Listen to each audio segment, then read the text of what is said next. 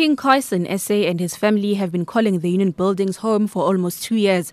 They have set up camp next to the statue of former President Nelson Mandela, this in a bid to get the president's attention and give in to their demands. Government, however, wants them gone. The Department of Public Works is now threatening them with an eviction court order. Their leader, King Khoisan SA, says they will defy the order until they've been listened to by authorities.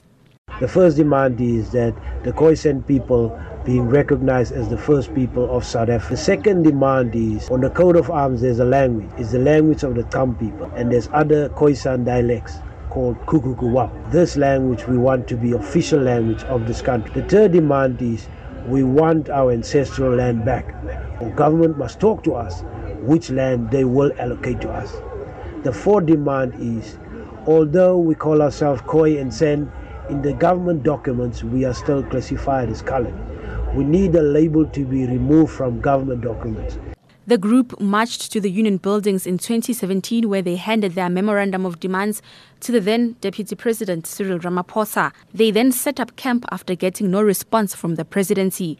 Khoisan SA says he's disappointed at the way the matter is being handled. I'm disappointed in the whole government as well as the presidency because when the president, he was then deputy in 2017, when he took the memorandum, his promise was that he will deal with the issues.